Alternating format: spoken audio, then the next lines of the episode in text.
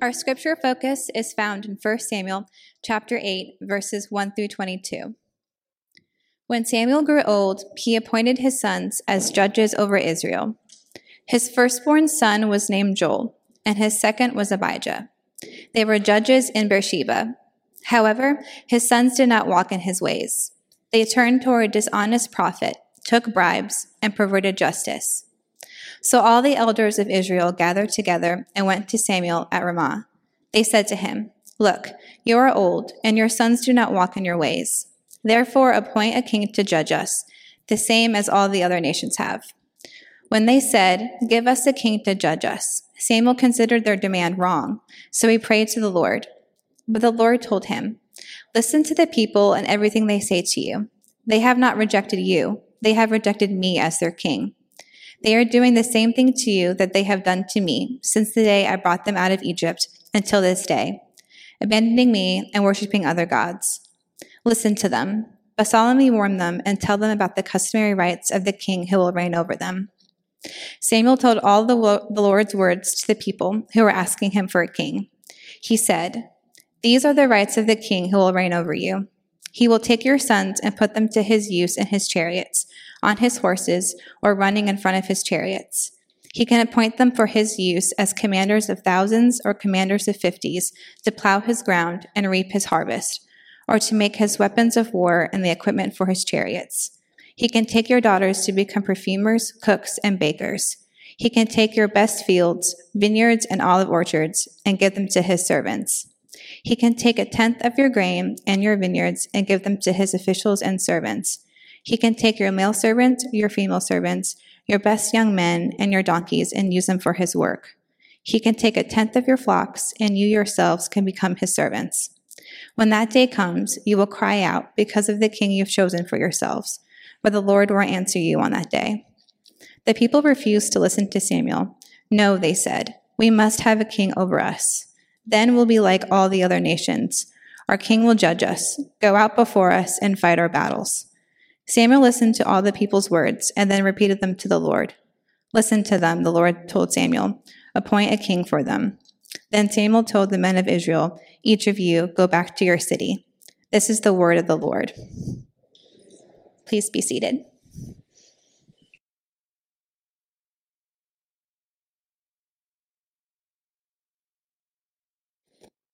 Good morning.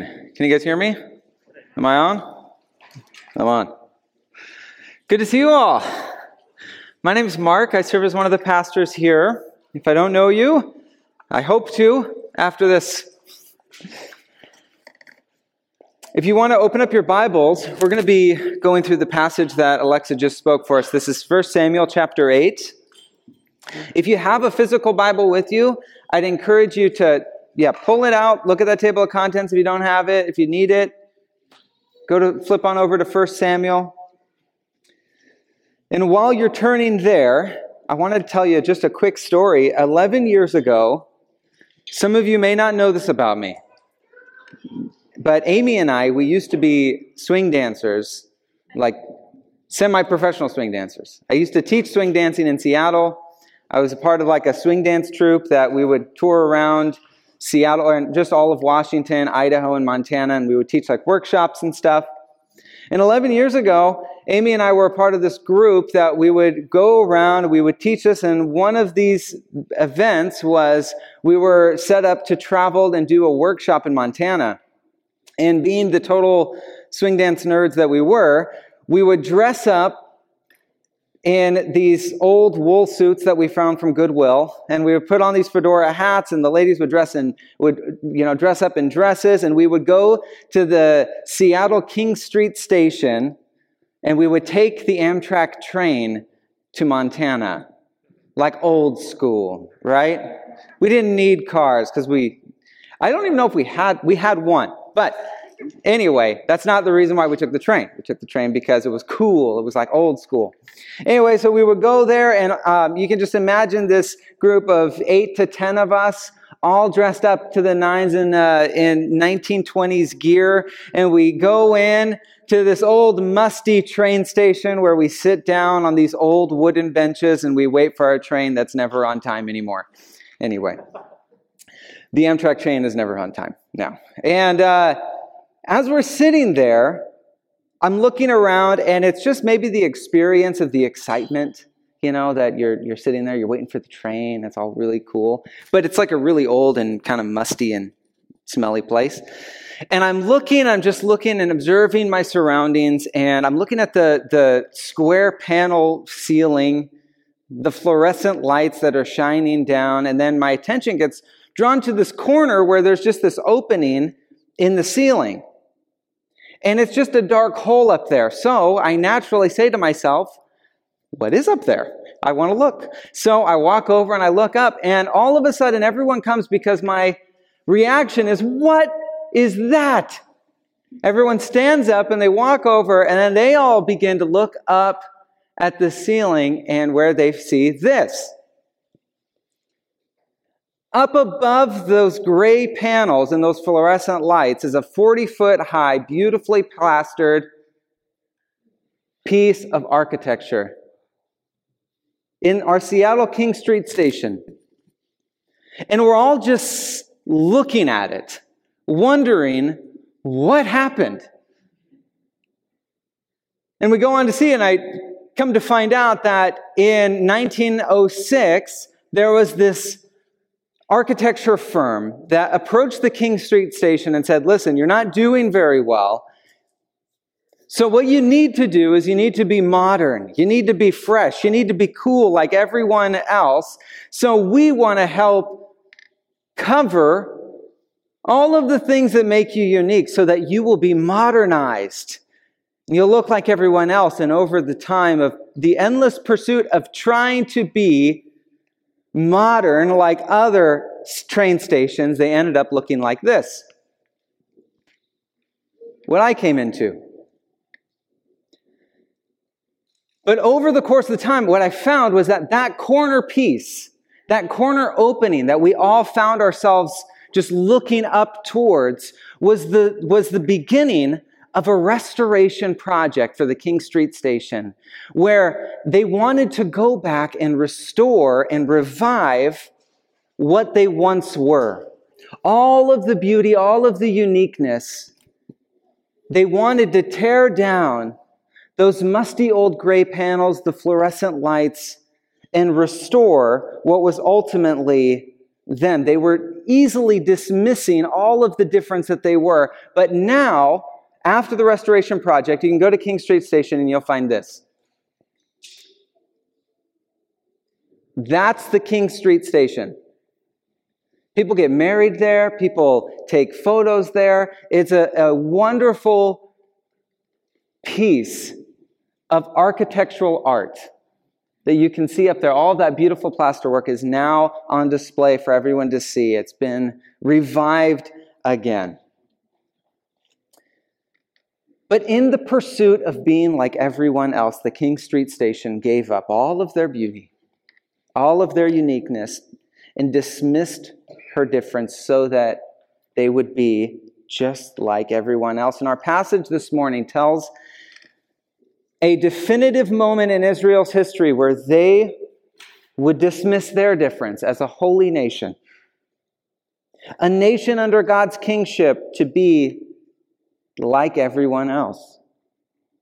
And after, spirit, after years of spiritual renewal, godly leadership, and peace, Israel determines the solution to a leadership crisis is to look out towards the surrounding nations and adopt and model what those other kings are doing and have a king like the other nations rejecting God as their one true king. And Friends, I hope that this passage that you will see that the Christian life is marked by being different. And yet, we tend to seek our security outside of God. And I hope that this passage shows us how we must learn not to dismiss our difference, but to remember our restoring faith that is ultimately found in Jesus. Let's pray real quick. Heavenly Father, would you give us grace to discern and to see your wisdom? Help us help us see the truth that you display in your scriptures so that we may turn from the temptation of dismissing our difference to capturing the truth and the reality that you have that you are renewing us in the image of Christ and will ultimately restore us. We pray this in Christ's name. Amen. So let's let's start our, our, this chapter by reading verses one through three, and we're just going to see this leadership crisis that began everything. So verses one through three, it says this: When Samuel grew old, he appointed his sons as judges over Israel. His firstborn son's name was Joel, and the second was Abijah. They were judges in Beersheba. However, his sons did not walk in his ways they turned towards dishonest profit, took bribes, and perverted justice. So we're taken to this time, many years after our last chapter, where Israel is thinking through a transition the transition of Samuel's leadership to another. Right? After years of consistent spiritual dedication to the Lord, it paid off. It benefited them. They we're in a much better place as a nation and as a people. Right? The accountability and the leadership of Samuel traveling, it proved incredibly rewarding to Israel. He was a true judge. He was one that led his people away from the apostasy that they once practiced and called them back into the promises of the Lord, right? All good things, all wonderful. But here you can see there's one problem. You see the problem is, is that his sons did not follow in his ways. His sons practiced the same corruption that we see from Eli's sons, Hophni and Phinehas, years before that. And if you're, if you're new to this study, if you're new to this study, we've been journeying through 1 Samuel, and the first few chapters give us this picture of this trio of corruption this father Eli, and then the two sons, Hophni and Phinehas, and how they all together, but mainly through the, uh, the movements of, of Hophni and Phinehas, they, they corrupt, they corrupt this, uh, this position that they are in as, as priests. And so now you see the same problem happening again. This time, however, Samuel is somewhat is, is detached from it. But his sons are ruling as kings. So it kind of leads us to ask, what happened? What on earth happened, Samuel? What happened to your sons? Israel's in such a good place, and yet your sons now are corrupt, just like Hophni and Phinehas. We don't want this again. We don't want this again. But I want to show you a few things before we start making too many assumptions about Samuel. The first is that the author is clear to, to separate Samuel by giving them where they live. Beersheba was on the opposite side as Ramah, where Samuel lived. So, as his sons are serving as judges under his, under his uh, leadership, Keep in mind this word, they turned toward. They turned toward corruption. Earlier in the passages describing Hophni and Phinehas, it gives it more of a, a definitive picture of they were corrupt. Hophni and but his sons, there's this moment of, of turning toward corruption and moving away, separating themselves from Samuel. But still, we are left with the question of what happened. But to be fair, to be fair, I think a fair interpretation when we're reading this passage is to not look at what is the fault of, of Samuel, but to be as disappointed as a parent would be, witnessing the corruption of their children. The author is not holding Samuel here in the same way as Eli. Rather, it's addressing the hard, hard reality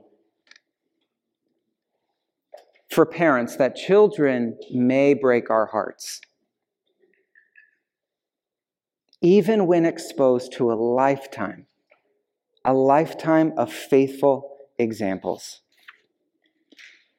In this passage, it, it, it motivates not to see Samuel's faults, but it motivates parents to keep laying down the kindling of faith. Keep laying down the kindling of faith in your kids in the hope that God will light the flame. We keep laying down the kindling.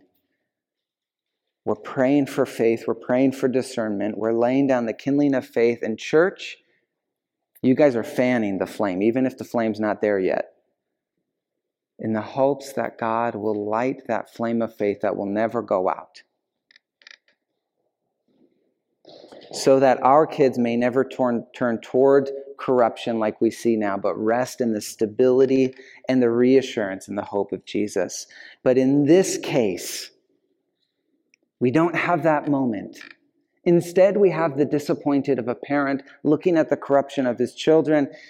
And in this case, one thing is clear about the present situation, which is this Israel's well being is not going to be found in the sons of their leader. And Samuel is getting older, and that's proving to be a problem. God, yet, God had not yet provided another option. So Samuel's old age was genuinely a leadership crisis. But let's go on to read verse 4 and 5. It says, So all the elders of Israel gathered together and went to Samuel at Ramah. And they said to him, Look, you are old, and your sons do not walk in your ways. Notice the distinction.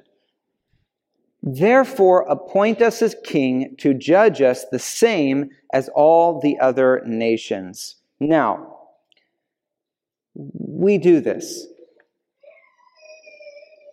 When our security is threatened and we're unsatisfied with the turn of events and maybe the prospective future, we tend to gaze our eyes in the direction of others and mimic others' solutions instead of spending the time to discern and ask what God is doing in this moment because it's easier. It's far easier to copy someone else's solution than to try to solve our unique problems. And honestly, we're even more comfortable doing that because blending into another's fabricated security rather than discerning our own at least gives us something to hang on to, something that we can see, something that we can feel when the future is unknown. But also, Israel's desire was not necessarily the desire for a king. Because Deuteronomy 17, it gives us this description of describing a time when Israel may turn from the leadership of judges to a kingship and what that kingship would look like. So, this is what it says. In Deuteronomy 17, it says this When you enter the land the Lord your God has given you, take possession of it and live in it, and say, I will set a king over me like all the other nations around me. Verse 15, you are to appoint over you the king the Lord your God chooses. Their desire was a king that judged the same way as the other nations, not the king that God would choose for them. Because in that moment, God was their declared king. They wanted a king that operated the same as everyone else. They were looking for quick solutions and they were looking for something that they could see, not trusting and discerning, discerning in the unknown. Their identity was in their king as a nation, but the murmurings, the murmurings of comparison drew their desires away from discernment and into false security that ultimately found its resolutions in the answers of everyone else. Murmurings turned to quiet discussion, Quiet discussion turned to expressed desires. Desires turned to coveting. Coveting turned them away to deny what they had already had.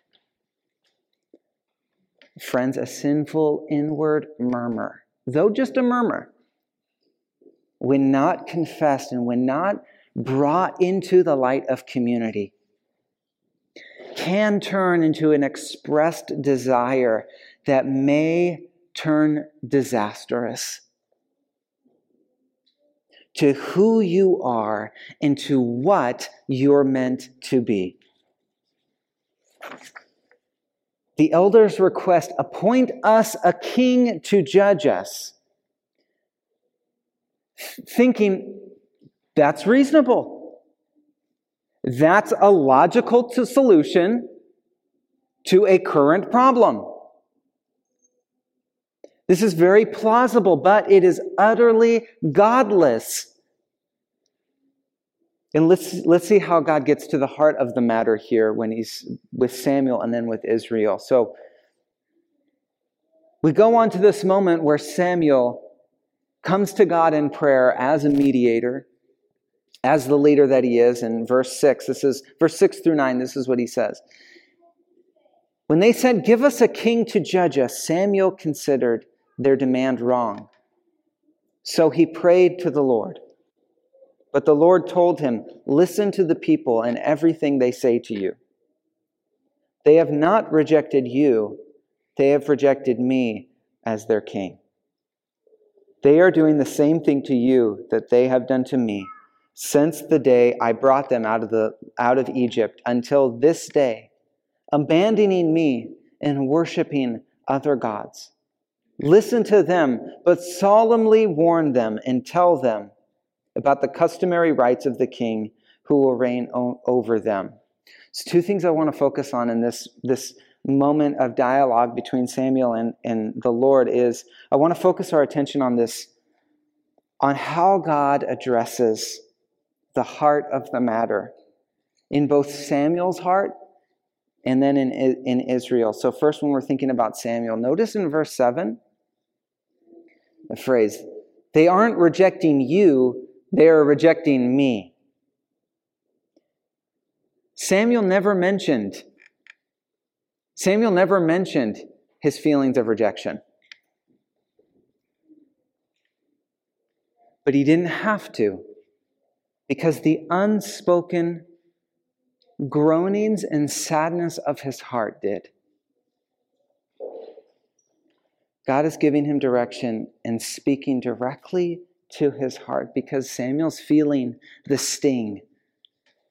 He's feeling the sting of a rejected leadership. But God is speaking beyond what Samuel is verbally saying and speaks a reassurance to his personal anguish and sadness of Samuel's change in leadership. Having spent his entire life investing his entire life to God in ministry, his personal calling is so wrapped up in God's mission that he didn't distinguish himself from the rejection of Israel's request. Psalm 139 says, Before a word is on my tongue, you know all about it. You have encircled me. You have placed your hand on me. This wondrous knowledge is beyond me. It is lofty, and I am unable to attain it. We are unable to attain how God can address the heart of the matter in our lives in the things that we don't even say. But yet He interprets the groanings and the pain of our hearts and speaks words of comfort and reassurance into them. God exposes our heart's longings and sadness and knows the sting of pain before we say anything. That is a wonderful comfort. Our hearts cry a silent language of groanings that only our Heavenly Father can interpret. Let me say that again. Our hearts cry a silent language of groanings that only our Heavenly Father can interpret. When the, the Puritan John Bunyan, when he was sitting in, in prison for preaching the gospel, he was in there for around 12 years or so. But while he was in there, members of his church would write him letters. And they would write him questions that they, that they would hope that he would answer them. And one person asked this, which I think we can so identify with. He says, This person asked, wrote, Why is it that when I pray and I intend to pour out my soul to God, I can't think of anything to say? And he responded this Ah, sweet soul, it is not your words that God so much regards unless that is if you're trying unless you're trying to give some eloquent speech.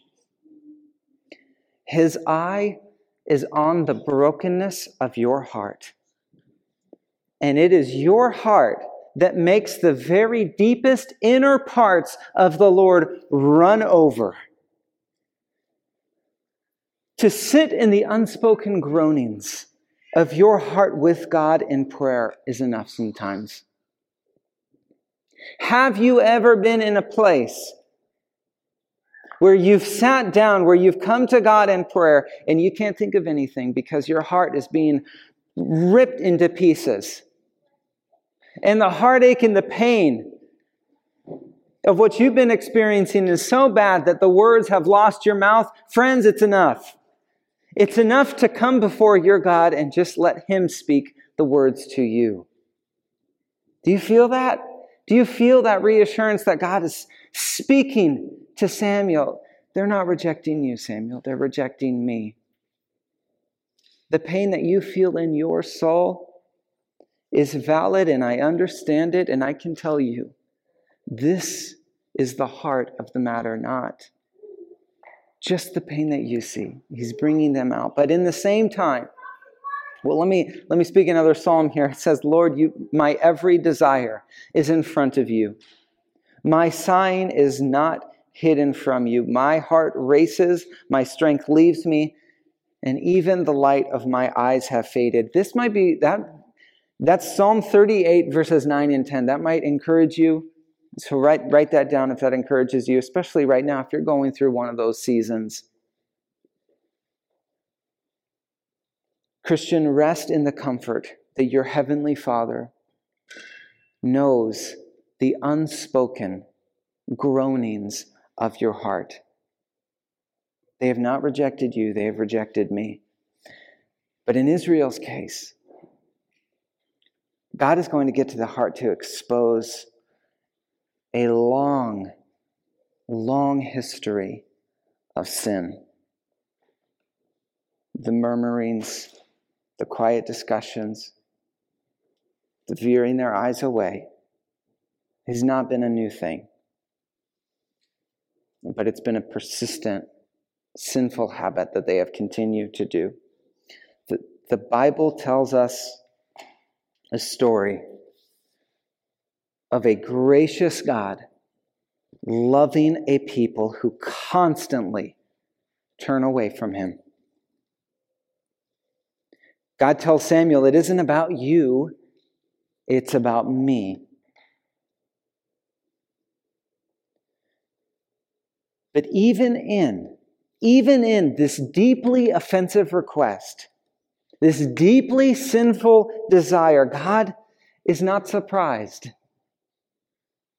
His character and even his sovereignty, they're not hindered. Instead, he instructs Samuel Go and tell them what they're asking for. Go and tell them what they're asking for by giving them the solemn warning. This is verses 10 through 11, where he says Samuel told all the Lord's words to the people who were asking him for a king, and he said, These are the rights of the king who will reign over you. And, and instead of walking through that whole passage, I'm going to just list them so that you can hopefully see just the drama of the effect, because what he's describing to them is what you really want is you want to give yourself away, and this is what an earthly king will take. Your sons.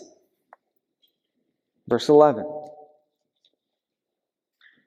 Those who, the men that you've been raising to continue on in your lineage, to continue on, he's going to take them away from you. Your daughters.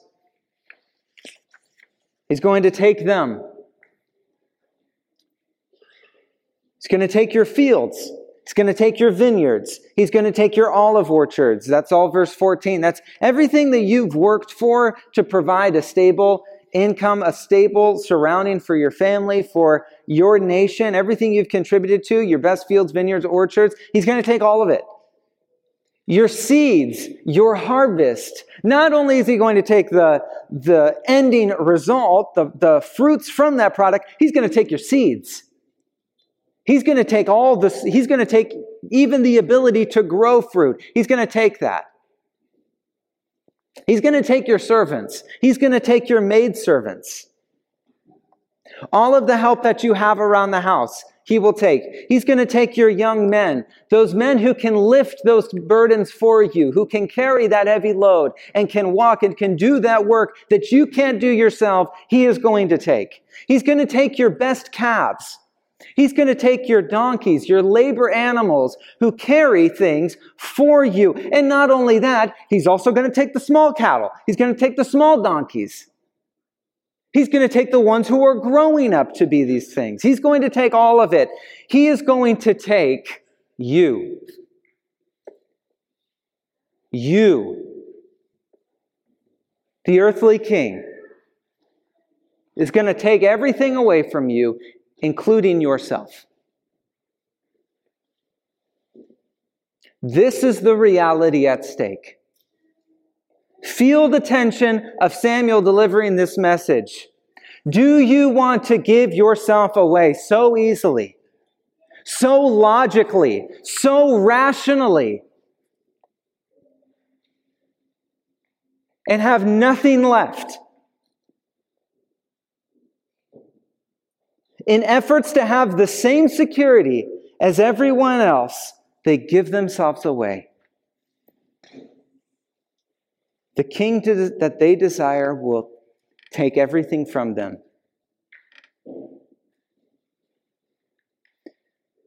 When Samuel is giving this list, the, Israel, the elders should have had the story of Yahweh flashing in their minds. This is not only a warning, this is a reminder. This is a reminder of who was their king that brought them out of the land of Egypt. The king that they desire acts nothing like their God. The story of the scriptures is one of a gracious God who does not take things away from his people, but gives them everything. Gives them everything. What your heavenly Father has given is throughout the Old Testament, and it's this your sons and your daughters. Genesis 28, verse 13 I will give you offspring, land. Exodus 6, I will give you land that I have promised you, food and provisions. The Lord will give you meat this evening, and He will give you bread, all the bread you want in the morning. Rest not only will you have to, will I give you work, will I give you things to collect, I will also give you rest. That's Exodus, or that's Joshua 1, verse 13. Not only will I give you provisions, not only will I give you offspring, not, will I, not only will I give you land, I will give you your identity. I will set you apart, Leviticus 20. And not only that, I, your heavenly King, will give you myself. I am not a king who takes, I am a king who gives. I will give you myself. I will take you as my people, and I will be your God. Exodus 6, verse 7. The Old Testament is not filled with phrases of the Lord will take, it is filled with phrases the Lord will give. Because it is a story of a loving God, loving a people who constantly turn away from Him. The solemn warning of what they will get when they give themselves away is a reminder of who their God is and all that He has given them. Samuel is pleading don't dismiss your difference. You are a different people. You are a people set apart. You are, remember who you are. Remember who you are. But what is their response in verse 19? No. No. We must have a king over us. Then we will be like all of the other nations. And our king will go out and judge us, will go out before us and fight our battles. Now, that's the grossest part of this because that phrase is in Joshua when Joshua and Israel are walking out and they say, Our king is going to give us leadership that under his authority will go out, that will judge us, that will go out before us, that will fight our battles. They're twisting God's words. It's gross.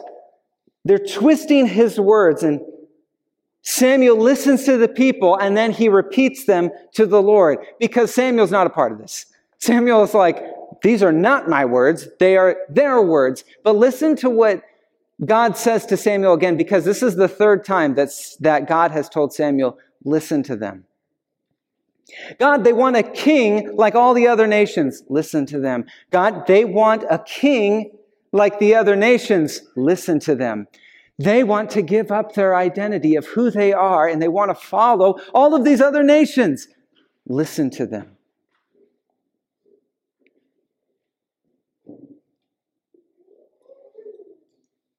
The Lord finally says, Appoint them a king. Then Samuel told all the men of Israel, Each of you go back to your city. Chapter 8 is a mirror not only revealing the sin and the character and the nature of Israel, but of us. How easily we dismiss our difference. How easily we misplace our trust and cast our eyes towards false security, towards false things, away from the God of stability. The Christian life is marked by being different. We are called, you are called a royal priesthood for a reason. It's because our ultimate allegiance is to the King of Kings. And yet, Time and time again, we tend to turn our eyes away from the one who makes us different, brings stability, brings security towards quick, logical, but godless solutions. We don't like to be different. So we resist and we grow comfortable in the tension of pushing promises away. What promise are you pushing away? What promise are you pushing away? When you look at this list in chapter 8, what item is moving to the surface here? Just because we don't have field animals doesn't mean that we can't see that that's uh, a message of provisions, that there's a message of security. What is coming off of the page right now? Because, friends, we all have, we all have a list that we cling to. And, and honestly, this is, this is the danger. This is the danger of the prosperity gospel. Because the prosperity gospel says, hold up your list first Hold up your list, hold up your things, hold up your stuff. And God is going to be down here and He's going to just bless you with all of it. But God is saying, let go of your list. Let go of your list. Let go of your stuff. Let go of your comparisons. Excuse me. I have given you myself, and that is enough. Because in myself, I will show you, I will show you who you are. Because you are my people, and I am your God. The good news of the gospel is that our God has kept his promise. The good news of the gospel is that our God has kept his promise. Amen, church? Despite our shortcomings, despite our frequent failure of looking to other things for security, to casting our way, eyes away, God brings us back, sometimes gently and sometimes loudly, to the renewal of our minds and the restoration of ourselves. We are given, even in the midst of our dismissing our difference, we are giving a promise of difference. Because our God renews to ultimately restore. And this is the promise of difference. The reason why, friends, the reason why we pray for spiritual renewal is because despite our brokenness, because despite our shortcomings, spiritual new, renewal places us back in the hope of the promise of the future restoration that God will bring us. Spiritual renewal places us back in line with the promise of a future grace, of a future restoration. Through the ministry of the Spirit, we are renewed in remembering that Jesus reigns as King and that He is bringing ultimate salvation. And this bringing us back, bringing us back into it, that is the, the promise that God always promises us through the gospel. Because we do this, we have a tendency to dismiss, a tendency to ignore, a tendency to grow comfortable in the tension, all the while your God is bringing you back and realigning you through a spiritual renewal so that you will see clearly the promised restoration that is ahead of you. And you will walk in that light. You cannot do it on your own, but through the grace of Jesus, through the ministry of the Holy Spirit, you can. And as revealing as, as chapter 8 is, of all of our tendencies, the scriptures reveal and even, even more than just that, God's heart towards those who he loves and he calls his children. Israel has forgotten their God. And as who, the God who has brought them out of slavery, but God has not forgotten them because his promise, his promise still remains. He would continue to remind his people of his love for them. And in light of this passage, if you have your Bibles, turn with me to Hosea chapter 11. And if, if you don't want it, you can read it on the screen ahead. But this chapter 11 is through years of Israel turning away from God. This mirror that we look at, this reflection, this is an example of the promised uh, restoration that God gives his people.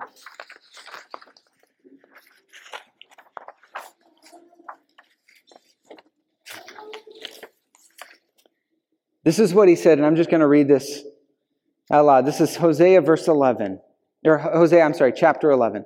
When this is coming from the words of God.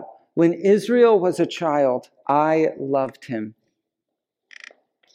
And out of Egypt I called my son. But Israel called to the Egyptians, even as Israel was leaving them. They kept sacrificing to the Baals and burn, burning offerings to idols. It, it was I who taught Ephraim to walk, taking them by the hand, but they never knew that I had healed them. I led them with human cords, with ropes of love. To, to them, I was like one who eases the yoke from their jaws. I bent down to give them food. Going on to verse 7 My people are bent on turning from me. Though they call to him on high, he will not exalt them at all. But how can I give you up, Ephraim? How can I surrender you, Israel? How can I make you like Admah? How can I treat you like Zebulun? I have had a change of heart. My compassion is stirred. Feel this, church. Feel this, church. I will not vent my full fury of my anger, and I will not turn back to destroy Ephraim, for I am a God, not man. Amen? I am a God, not man, the Holy One among you. And I will not come in rage, for they will follow the roar. The, they will follow the Lord, and he will roar like a lion. And when he roars, his children will come trembling. From the west, they will be roused like birds from Egypt and like doves from the land of Assyria. Then I will settle them in their homes. Then I will settle them in their homes.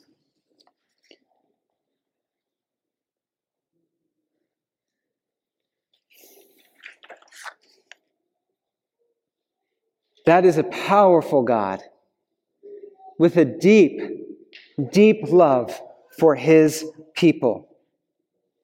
Our future condition is in the one of promised restoration. Because he did not release the full fury of his anger on us, but he released it on his son so that you might live. Your difference is that you are brought into the resurrection of Jesus Christ and have been given new life in Him. You are deeply, deeply loved by God. And His promise is one that does not end. You are a miracle. You are a miracle. You are loved by the God of the universe. And his love for you is reflected not only in his son's death on the cross, not only in the resurrection of, of Jesus, but in the continuous prayers of his son, Jesus Christ, in the ministry of the Holy Spirit. To be renewed in the promise that when you sway, he will straighten you. When you doubt, he will reassure. When temptation leads you to dismiss your difference, one of two things may happen. God may graciously lead you back. One, as one sinning against him, he may lead you back into a place where he can whisper sweet words of tender grace to you where he can whisper sweet words and draw you back. Or he may graciously, may graciously and loudly roar like a lion so that you come back, but you come back trembling. Our God is one who does not give up his children. And the promise that we have in this is he has gone through far more to demonstrate his love so that you will not dismiss your difference. So don't.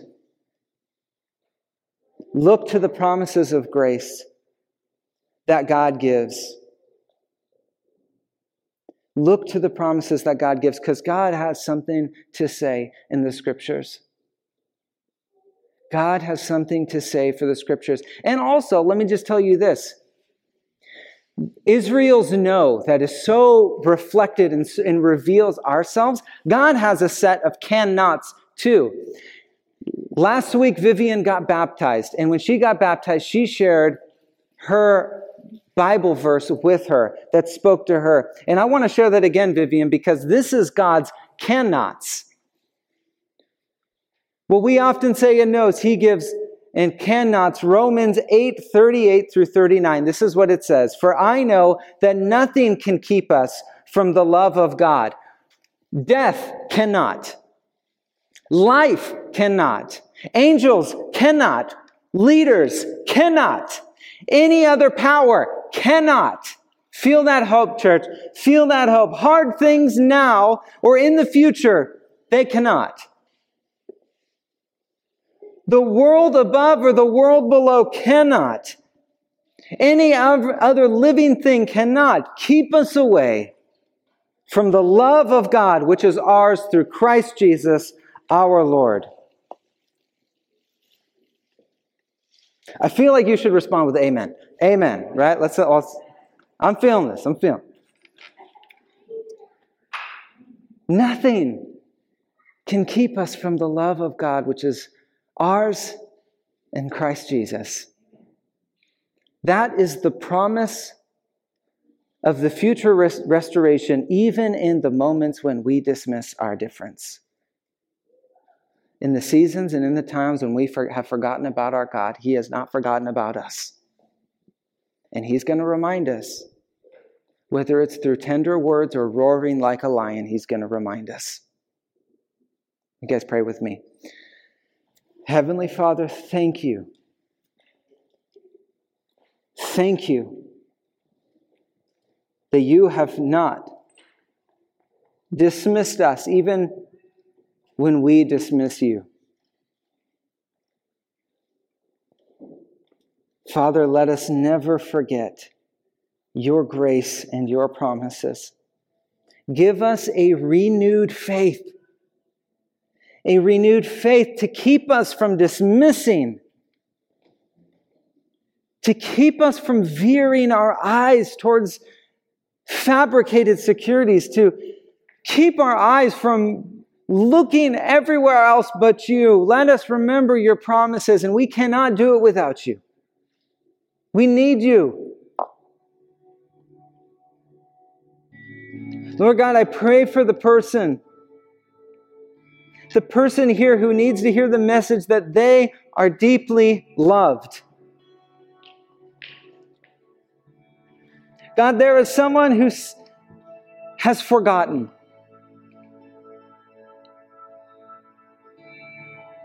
Someone has forgotten who they are. In this long year of a pandemic, in this long year of pain and of hurt, Someone has forgotten who they are, and Lord, I pray that you will show them how deeply in love with them you are, and how you are drawing them back,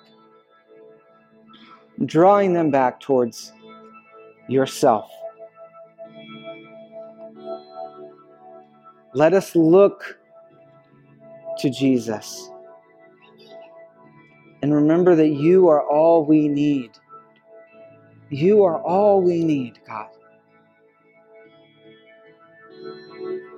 Give us eyes that look to the ultimate hope of restoration.